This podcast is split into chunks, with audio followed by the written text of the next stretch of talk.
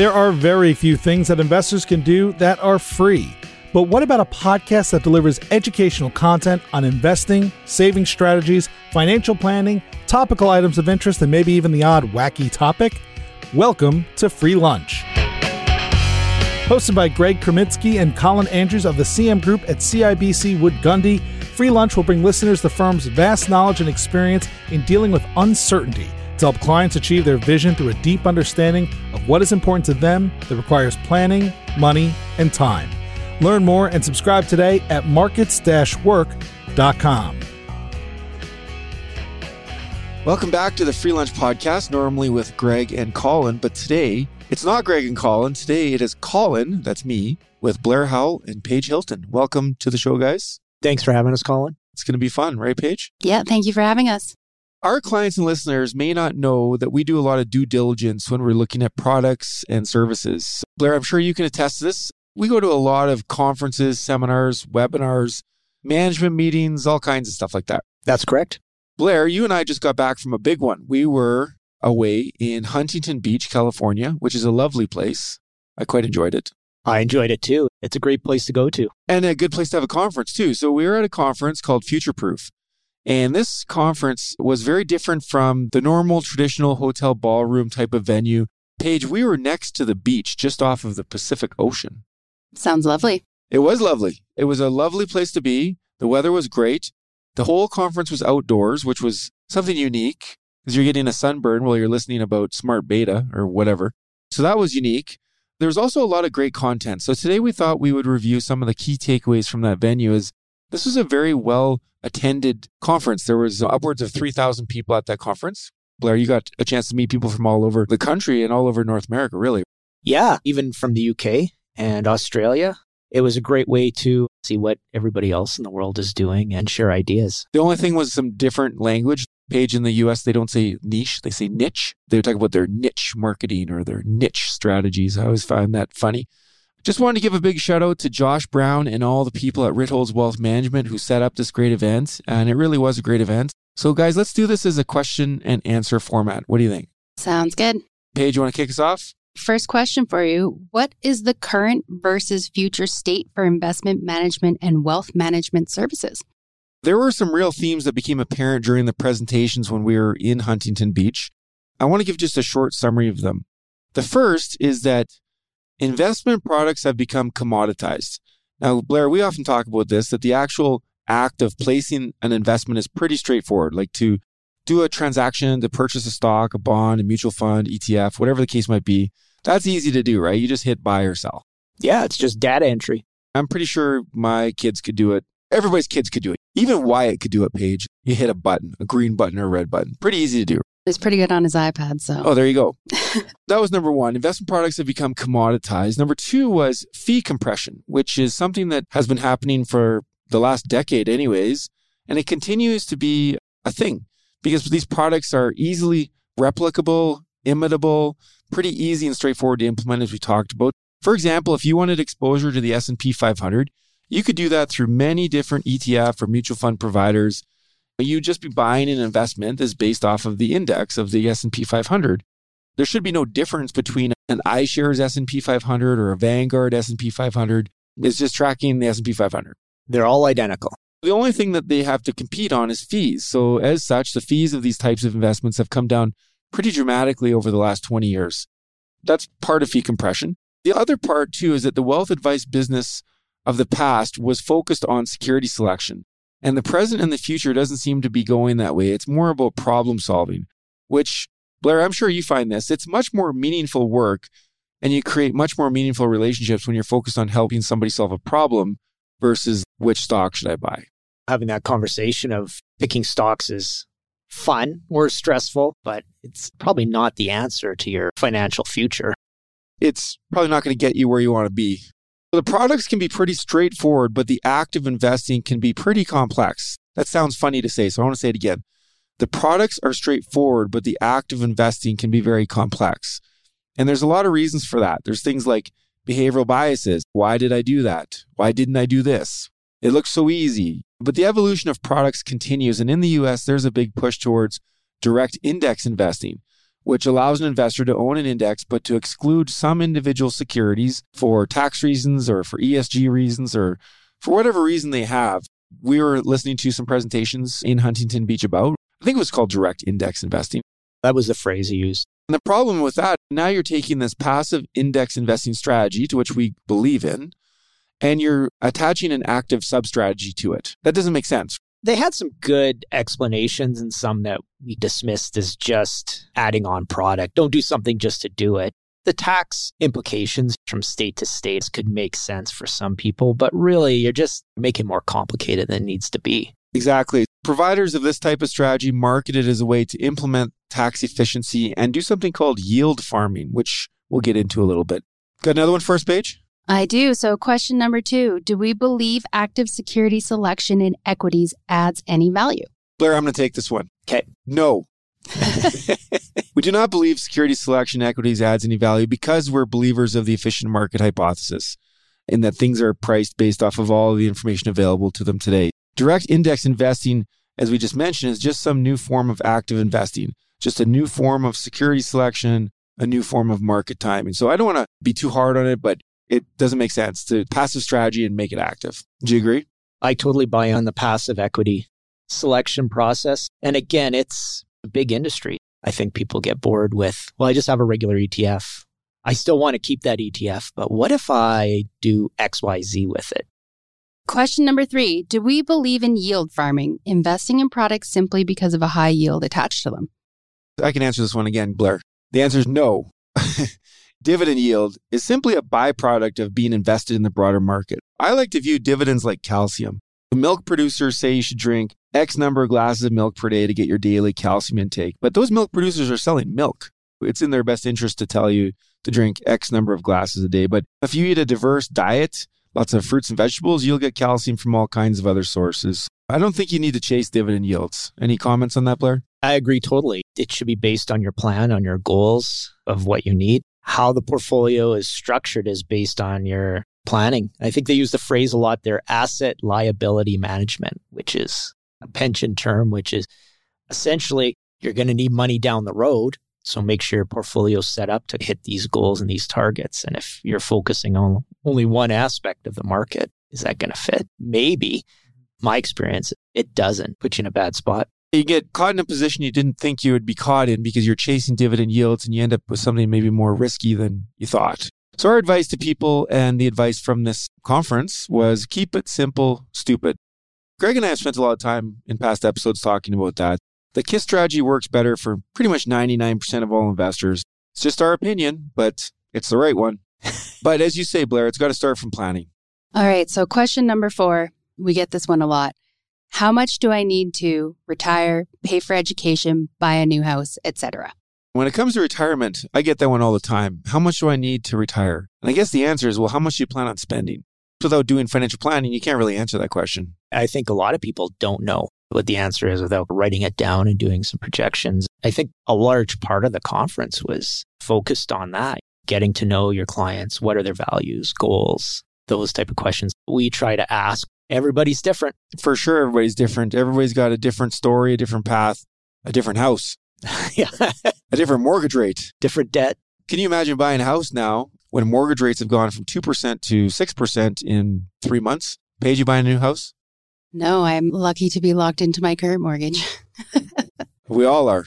Because that really changes a spending decision when your borrowing cost goes up three times. What do you got next for us, Paige? Speaking of costs, question number five Will fee compression persist? I'm going to take the opposite to the past few questions, Blair. The answer is yes. Fee compression will persist.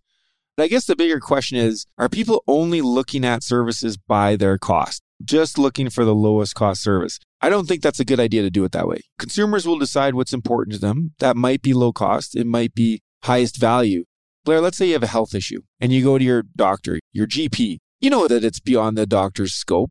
You know your GP is not going to do a hip replacement. Probably not. I hope not. If they offer to, you should run. what they're going to do is they're going to send you to a hip and knee specialist, a subject matter expert. And that specialist is going to provide the best advice. And why would that be any different in wealth management? As you get fee compression in the industry, you're going to see more areas of specialization come into play. And maybe you have to pay for some of those services as an add on cost, but it can't just be all about low cost. Because if it was just low cost, all you would do is buy the Vanguard, iShares, all market ETFs at seven basis points, and you just wouldn't do anything. What's the old saying? In the absence of value, cost is the only determinant. Our team is known as the CM Group. I don't know if you guys knew that, but the CM Group focuses on what we call being a best cost provider. So offering the highest value at a reasonable cost. And I think that's the way the industry is going to go is you're going to see more services being offered for a reasonable fee. What about global macro trends that came out of the presentation? There were a few, weren't there, Blair? We sat in on a global macroeconomic forum presentation. That's correct. Some of the trends that came out, well, first off, the one thing that came up is that the only thing that is constant is change. That's a quote we've used before. I can't remember who said it, somebody from hundreds of years ago, but it's very relevant. Currently, we hear all kinds of investment themes around things like climate change. Blair, I don't want to get into this debate about whether climate change is real. It doesn't matter what my opinions are. You're going to run into people that believe the other way. So you can't really debate that. But I think from an investing perspective, I'm sure there are some opportunities out there based on climate change or no climate change, whichever side of the fence you're on. There's some really good conversations about that, just not on climate change, but social issues and governance. Everybody has different, I keep bringing up values. We're going to get into values in a little bit. The bigger thing, maybe not so focused on climate change, is ESG is a global macro trend. As you mentioned, ESG is environment, social, and governance. Every publicly traded company now has an ESG score, whereas 10 years ago, that wasn't the case. You didn't have ESG scores you could look at. Some call this the sustainability decade, which is focused on the basics of things like food and water. That was one thing that came up with climate change. Another one was artificial intelligence. The largest opportunities today probably exist in this space, I would say. We're seeing it in our business too. We are. And there was a lot of different speakers on the subject. That was a bit of an eye opener. It was fascinating. Think about the way we do business. Pre COVID, we didn't do virtual meetings. Post COVID, majority of our meetings are virtual, even though people can still come downtown. They prefer to do them virtually. That's very different. So there's been this ongoing transformation from physical to digital this human to machine transformation. And some say that the future will consist of something called embedded finance. Do you remember hearing that term? Remind me again. Financial capabilities on entire products sold as a service and embedded in a broader customer experience. So this is already occurring. Think about the old way of stock picking. Back in the day, you would pay a transaction cost to buy and sell a stock. And then that changed over time to a fee based arrangement where you'd pay a percentage and it would cover all your transaction costs. And today it's more a fee based percentage for discretionary portfolio management with an add on of wealth management services like financial planning. That's way different than 20 years ago. Yes, it's going towards a much more equitable and fairer system. And offering better services. So the updated version of wealth management is planning focused, problem solving, using broad investment basics to harness the power of markets while minimizing costs. That sounds way better than should I buy pick a stock you remember Wall Street, the movie Wall Street? Of course. Blue Horseshoe loves Anacott Steel. Yeah. You remember that theme? I do. Anyways, well, let's move on. Transactional business or a transactions relationship is the old way, and more specific planning around goal setting is the new way. What does that look like for the next decade and beyond? What's going to happen in the next decade? I don't know what's going to happen in the next week sometimes. Some of the presenters talked about how planning will be threefold. They talked about financial capital, human capital, and time on Earth allocation, which of course is finite. You only have so much time on this planet. This leads to deeper, more meaningful conversations. Every decision that you make is actually a financial decision, whether you believe it or not. Your decision to get up, go to work, obviously, is a financial decision. Your decision to answer the phone when your child calls looking for money, that's a financial decision. Your decision to go out for lunch or go for coffee or bigger. We're surrounded by financial decisions. So we need to plan for the long term while financing the short term. This is very similar to business planning and strategy. Blair, you know from your CFP days, what do businesses look at? They look at their balance sheet and income statements. Why would it be any different for investors? Exactly. Spreading that focus over those three other categories. It going down to that planning of want this great retirement, this great life, but you have to pay for it. There's got to be money there. I can tell you with my Netflix, Amazon, Disney Plus, Crave, cable bill alone, my kids are not going to go to college. Just joking. Okay, what do we got next, Paige? What about traditional retirement planning? What I heard one of the speakers say, and this resonated with me, is retirement is not a linear relationship. We need to stay engaged, be social, and pay for it.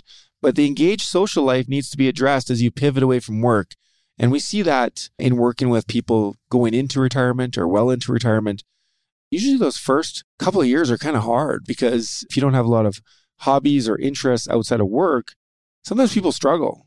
The work being done now is to say, it's not linear. There's other things you got to consider. What are your interests? What are your hobbies? What are you going to do? What are you going to spend your most important commodity on? And that most important commodity is time. You've heard that one before. Time is your most important commodity. Yep. As we said earlier, it's finite. I would say ask yourself these questions questions that we post all the time. What am I doing or what do I want to do that requires planning, money, and time? It's a good question to ask yourself as you're laying awake at night, maybe. Hmm. you could also ask yourself, what do I think about money? That's a big one. What is money? Have you ever thought about that one? I know I'm putting you on the spot here. You are putting me on the spot. Paige? I think about money every day. Yeah. what specifically is money? And you don't have to answer it. I just want you to think about it. What is it? I don't touch money anymore. Do you touch money anymore? It's just things that transact through your online accounts and subscriptions, and something comes in and something goes out. We don't have to get too deep today. It goes and it changes too. I remember one speaker stood out. He said, Life changes your mind with what you want to do, but also changes your view of money as you get older, how important it is to you. I think it's always there, but as you're ramping up to retirement, it may become your only focus, but maybe in retirement it changes a bit. Keeping healthy, staying in touch with friends, being bored, maybe money goes to the background. That goes back to your question of how you view money, and it's probably where you are in life. I know there's been research done. I think it was Daniel Pink that did this research that said as long as your basics are covered, every extra unit of money doesn't bring you any more happiness. Something to consider as we're talking about wages. okay, let's move on. What does all of that have to do with portfolio management? Lots. It's easy to get caught up in the short term market movements, the headlines. We're surrounded by them today. I don't know if you guys have noticed, but the stock market is down right now. Hmm. yeah, I heard that. Portfolio management isn't just everything we just talked about, it's what are you going to do going forward?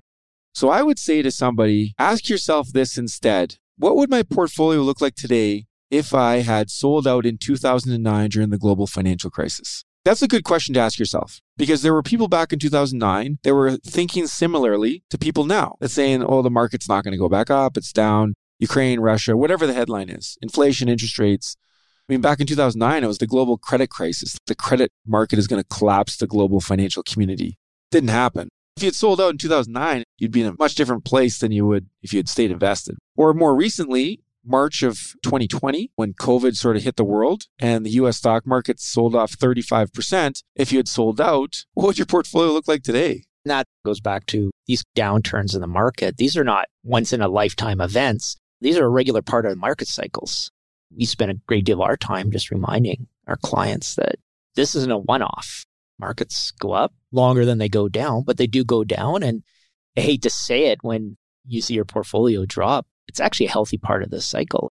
Market resets itself. It's always based on future earnings, reevaluating where it was, and then it takes a breather and goes back up. Exactly, because portfolio management isn't just about asset allocation. It's also got to include these three things save, invest, and protect.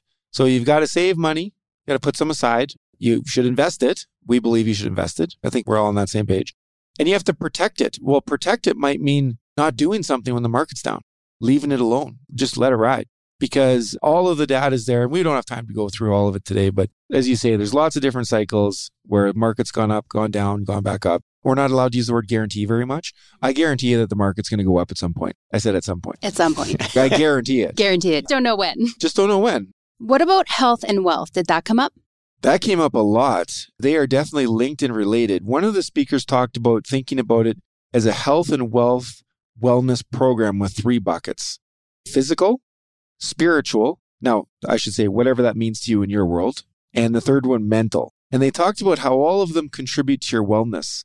Was it Morgan Housel, Blair, who talked about consistency is life's cheat code? That was him, yep. Morgan Housel wrote The Psychology of Money. He talks about how it's important to be consistent with health decisions, financial health decisions, and by being consistent with them, you make them habits. So whether that's a savings habit, a not selling out during markets down habit, whatever that habit is, it only becomes a habit through consistency. That would be the same for your health. There's people that say, I got to lose some weight.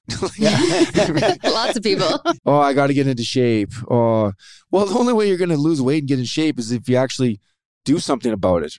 And you cut out some food and you start doing some exercise. And the only way you make that a consistent part of your life is if you consistently do it. You know, Greg and I one time were talking about you are an aggregation of every one of your decisions. It's kind of scary to think about. A little bit. Financial health sounds good, but how do I do that? Let's answer that by talking about what money isn't. We have these things called financial fictions. This is not something that I made up. One of the speakers talked about it. I don't remember which one it was. Yeah, I can't remember who it was either. They talked about financial fictions as things we believe are real, they are not actually real. So, an example they posed was money. What is money really? Money wreaks havoc on our mind and our behaviors. Well, I think it was Daniel Crosby that talked about this actually. Yeah, actually, it was. Daniel Crosby, another well known author and person in finance, he talked about the top three stressors being money, work, and the economy. That money was the number one stressor. This is not our work Paige. This is the work of a psychologist that works in finance. So, to address the stress that money creates, we need to speak clearly about it, hit it head on, be planning centric, goals based, focused on behavioral finance to understand why we make or have made decisions in the past and in the future. It's easy to look back and say, I should have done this. I should have not had that chocolate bar, or I should have put $100 away each month for the last 40 years. That doesn't matter. The should have doesn't matter. What are you going to do now? Taking control. I think I watched a documentary or something years ago when they talked about what causes most stress for employees in the workplace. And what they found is the less control that person has over their day to day tasks or life, the more stress they feel. The more in control, stress goes down. It's the same with money. If you don't have a plan and you're guessing what you're doing, it just adds to the stress. But if you have a plan, you understand where you are, you feel like you've taken control, lowers that stress. Now, I know both your guys' kids are younger than mine. My kids have a plan for money. They just call me and then it just appears. it just becomes my stress. It's not theirs.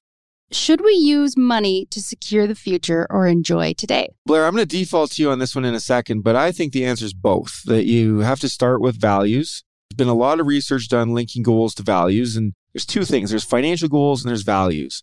And financial goals are usually based on what other people are doing. You hear somebody say, oh, so and so bought a new boat or a car, a house, a vacation property, whatever. We always feel like we have to keep up with everybody else on those financial goals. Whereas values are more enduring and they lead to better goals. So financial goals can be and should be tied to value. That's my take on it. And that's what I got out of the conference. Anything different on your end? No, that's bang on. They talk, yeah, goals are a little bit fluid.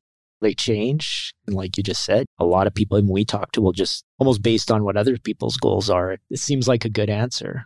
Whereas values are very personal. Tell us about your values, Blair. No, I'm just joking. Yeah. we won't turn this into a psychology session. I'll be here crying. Probably for the best. Last question to finish us off. Last question. How does this relate to portfolio performance? I think it's a behavioral opportunity. The market opportunity is in behavior. It's not in math. Math is easy. You can put together all kinds of formulas and mathematically solve something for an expected return. But if you think about it and simplify things, you remove a lot of stress. As we said earlier, it can be simple but not easy. I think is the key takeaway. Here's a simple strategy that Morgan Housel, who I mentioned earlier, talked about. He said, look, a simple but not easy strategy is to dollar cost average for 30 years, investing into the market regularly during all kinds of peaks and troughs.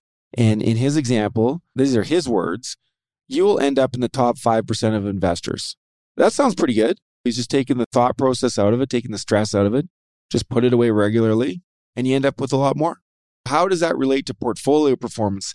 So we get that question a lot because a lot of people want to know what's my portfolio performance? Well, in what context? This year? This decade? How much is it compared to what you need? Money really doesn't really do anything for you in that context. If I said to you, Blair, your rate of return was minus 12%, your response would be, What? I need to get out of the market. But if I said, yeah, but over the last 10 years, you've averaged 9% a year, That's a little better. Guess what the S&P 500 has done for the last 10 years? 9 or 10% a year for the last 10 years. It's just that right now, it's not such a good state. What we need is a lack of FOMO. We need this lack of fear of missing out. And we need a well calibrated sense of our future regrets. Because as you talked about, Blair, we're going to get through this downturn and there will be another one. And nobody knows when it will be or what will cause it, but it will happen. Again, I guarantee it. We'll edit that guarantee out. No, we're not. because all we're saying is that we guarantee at some point in the future the market will go up, and at some point in the future the market will go down. I don't know how you can dispute that. We're all looking for certainty. We're all looking for the right answer in a world that is forever uncertain. I always like saying that. We're looking for certainty in a world that is forever uncertain. It just doesn't work that way. So if you want to focus on your short term portfolio performance, that's probably going to cause a lot of stress in your life, which is probably going to be a negative influencer on your most valuable commodity being time. And your finite time will be reduced. Anything you want to add to that at all? Or? I think you touched on all the key points that we went over it was refreshing the conference of how much information we got about the planning side of thing, the importance of individuality of each client and focusing on values and focusing on the important stuff and good things will happen and not focusing on the stock price or this or that. And I think everybody there was understanding of how markets work. And so they didn't spend a lot of time on that. It was refreshing to not have to talk about smart beta or things of that nature and spend more of our time talking about well, what do people really want? What do they need? What do they think they want, think they need? That was really a much better time spent on our part. No push for products. It was just about how can we do a better job helping people we care about hit their goals. A short story to share. When I got home from California, my wife and I took our dogs to Edworthy Park for a dog walk, and the sun was setting. And she said, Oh, it's so nice out. It's so beautiful. So I don't know. 24 hours ago, I was watching the sunset over the Pacific Ocean. That was that was pretty nice too. I think we should probably end it there today. Hey, I'm gonna exit us out with a song only because we listened to a concert while we were there. This is the band that played at the end of our conference Paige. My new favorite band Paige. Pretty impressive. it was pretty cool. Thanks for joining me today, Paige. Thanks for joining me today, Blair. Thanks for having me. Enjoyed being here. All right. Till next time.